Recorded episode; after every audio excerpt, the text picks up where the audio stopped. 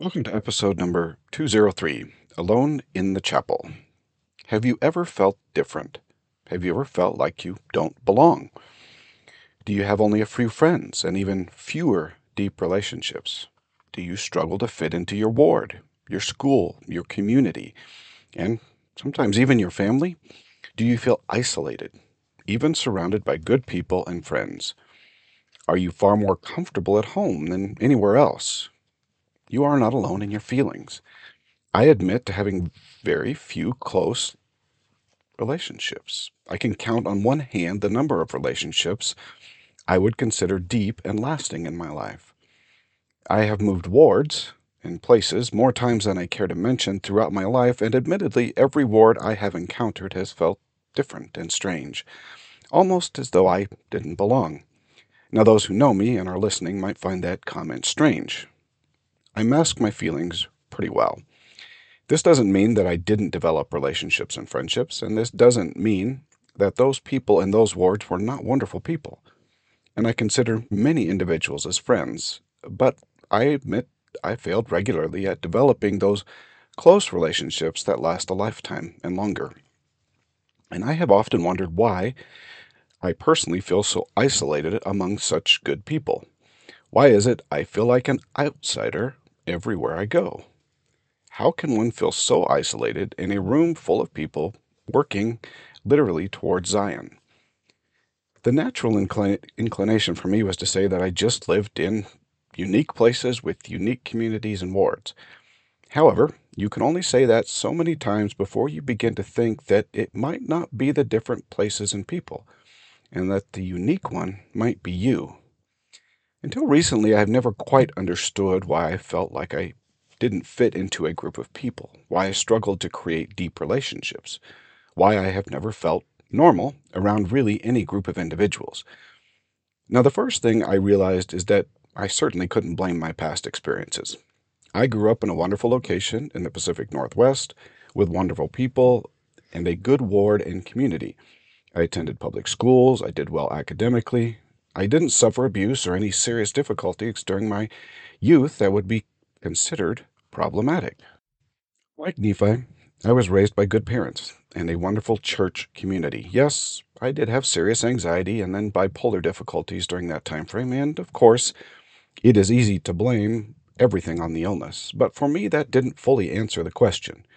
Yes, I had mental health issues. Yes, they affected my life and social skills but I couldn't understand why I felt so different from others. I've struggled with this problem probably in my entire life, even when I have spent significant time attempting to correct it. Until more recently, I, when I discovered something about how we interact with other people and how we come to feel connected and included. Now, if you've listened for any period of time to my podcast, you will hear me say a couple of idioms that I particularly like. The first is, is that the apple doesn't fall far from the tree, and the second is birds of a feather flock together. The first idiom speaks more to the idea that we build our view of the world and our genetics from our parents and other closely related individuals, and that is important when considering mental health from a genetics and cultural coping standpoint. But that is for another time. The second idiom is what I want to relate to our inability to connect with other people and feel so isolated. The idea of birds flocking together is often a reference to the idea that our mind tends to connect with people with whom we have shared experiences. We also tend to connect with people who are of a similar educational, financial, and cultural background, meaning simply that our mind looks for people like ourselves to share a connected experience. If you think about the relationships you do have, you will often share a host of similar experiences, backgrounds, cultural ideals, and life events we naturally gravitate towards people with whom we can bond over our life experience. That is what our brain understands and knows. I've said this many times our brain does not like the unknown. When we meet people significantly different from ourselves, our brain struggles to fill in the blanks. The greater the divide in the experience and culture, the greater the difficulty for the brain to comprehend and to fill in those blanks. If we bond with someone who shares a great deal of our own culture and experience, our brain already has our personal experiences and information to fill in those blanks. We naturally distance ourselves from the unknown because our brain is naturally built that way. It is easier for the brain to use its limited computing power when it already has a history built that it can use. Now, you can call this a relationship bias. You can actually call it whatever you want. It doesn't matter in the sense that you are simply stating the natural tendency of the mind. What is important is that you understand how the mind works, its magic. One of the most important elements the mind considers when it works through its process of deciding who and how to bond with in a relationship is what's called emotional connection. Actually, this is probably one of the most important indicators of whether you feel comfortable with someone or not.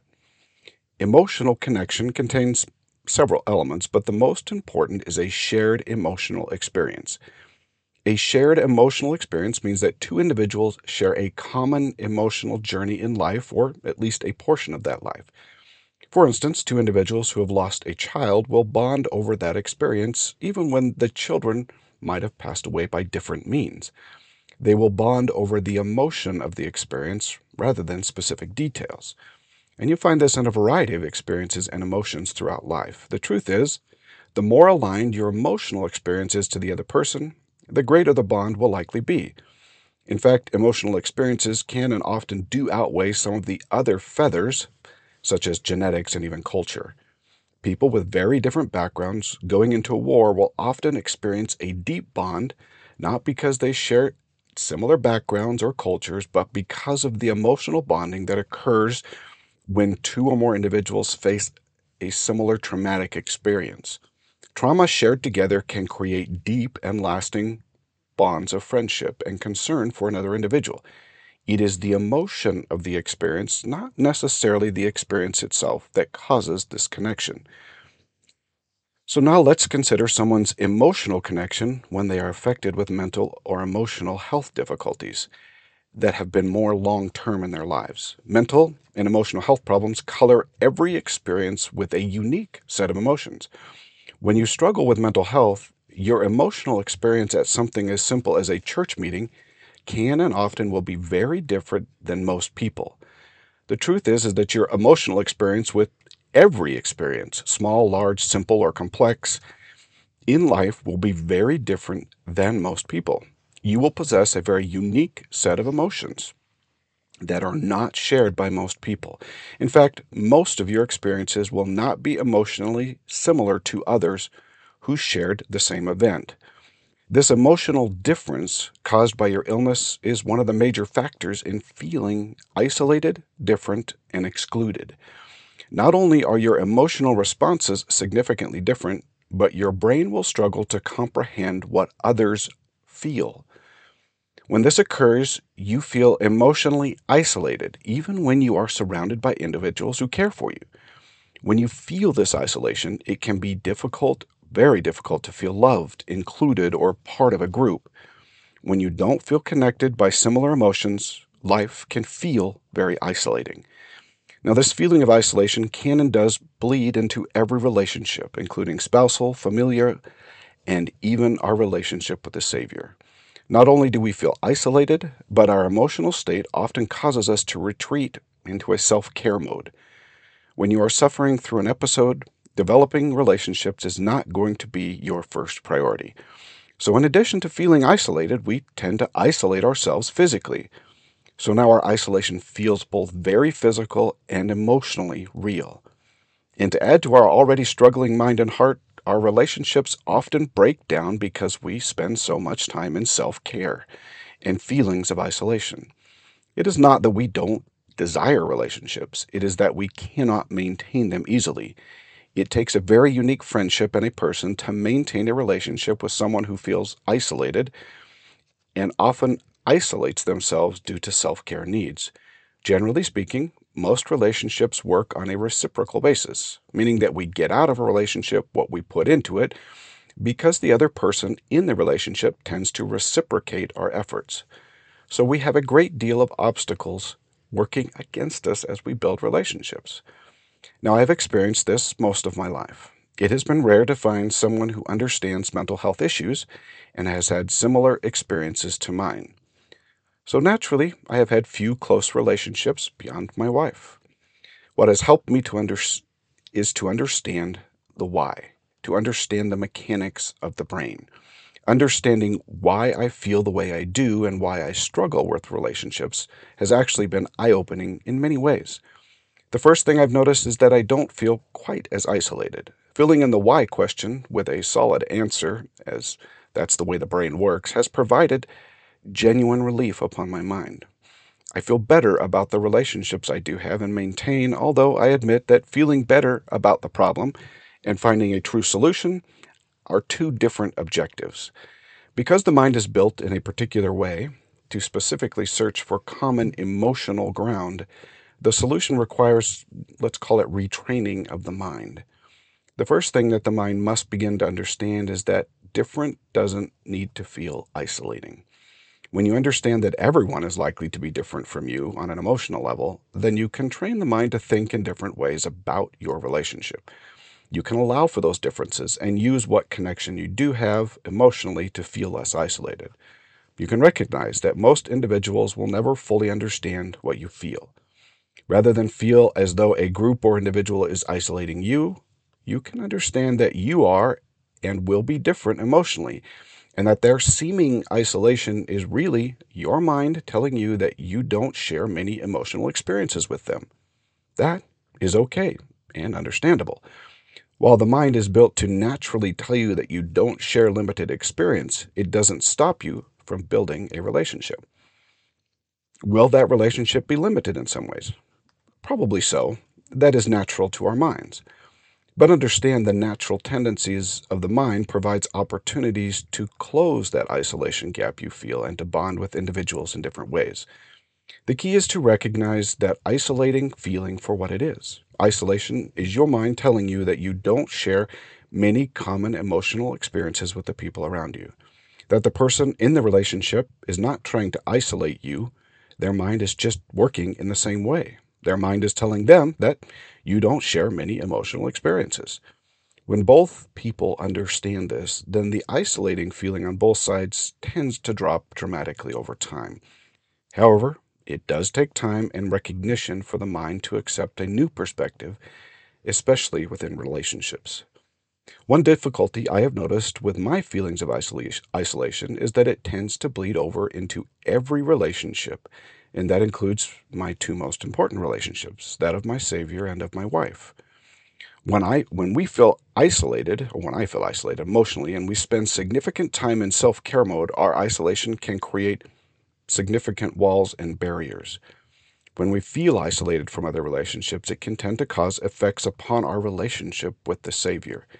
It is not a matter of choice that we do this, it is a matter of the mind and feelings of isolation running through all of our relationships. This can and does create a barrier to feeling those accepting, merciful, and loving feelings extended to us by the Savior.